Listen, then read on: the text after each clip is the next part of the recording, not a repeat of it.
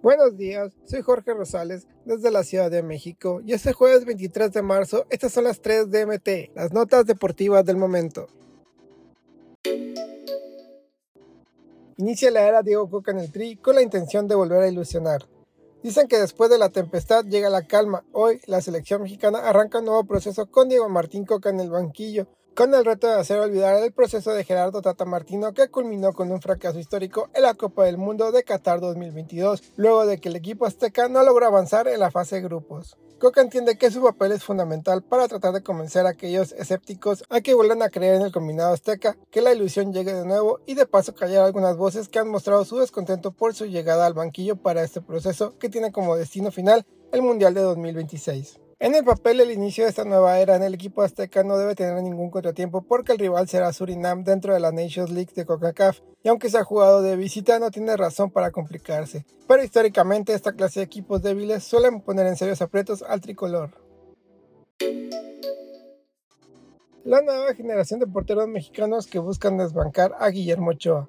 Guillermo Ochoa está viviendo un segundo aire con su regreso a Europa. Semana a semana se convierte en uno de los arqueros que pelea por estar en el once ideal de la Serie A, gracias a sus actuaciones con el Salernitana y eso lo coloca como un principal candidato a seguir en el arco de la selección mexicana en el proceso rumbo al Mundial de 2026. El problema para Paco Memo es la edad, con 37 años llegaría a la Copa del Mundo con 41, por lo que también será trabajo de Diego Coca empezar a buscar un recambio en la portería del Tri por si se requiere. Ante ello tiene que voltear a ver la baraja de opciones que tiene de porteros nacidos en nuestro país.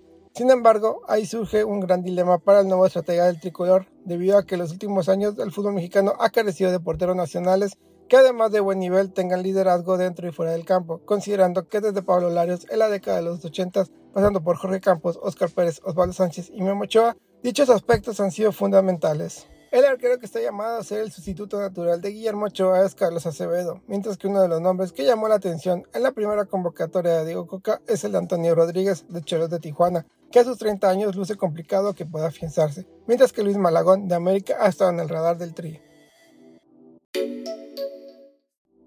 Entrenadores debutantes y jugadores veteranos engalanan la fecha FIFA.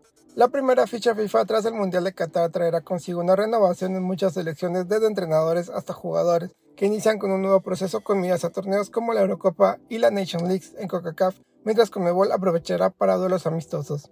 Tras el Mundial de noviembre y diciembre de 2022, la resaca de la Copa dejó al menos a 13 selecciones sin entrenador y durante los últimos meses tuvieron que buscar a los estrategas sustitutos como le ocurrió a la selección mexicana con Gerardo Martino. Así que la mayoría de los nuevos estrategas tendrán su debut en esta fecha FIFA, donde jugarán 63 partidos en 5 días, entre el jueves 23 de marzo y el martes 28 del mismo, antes de que los futbolistas regresen a sus clubes.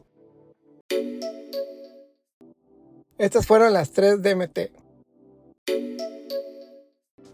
No olvides suscribirte para recibir la información deportiva más relevante del momento. Esta y todas las noticias las puedes encontrar en mediotiempo.com y en todas sus redes sociales.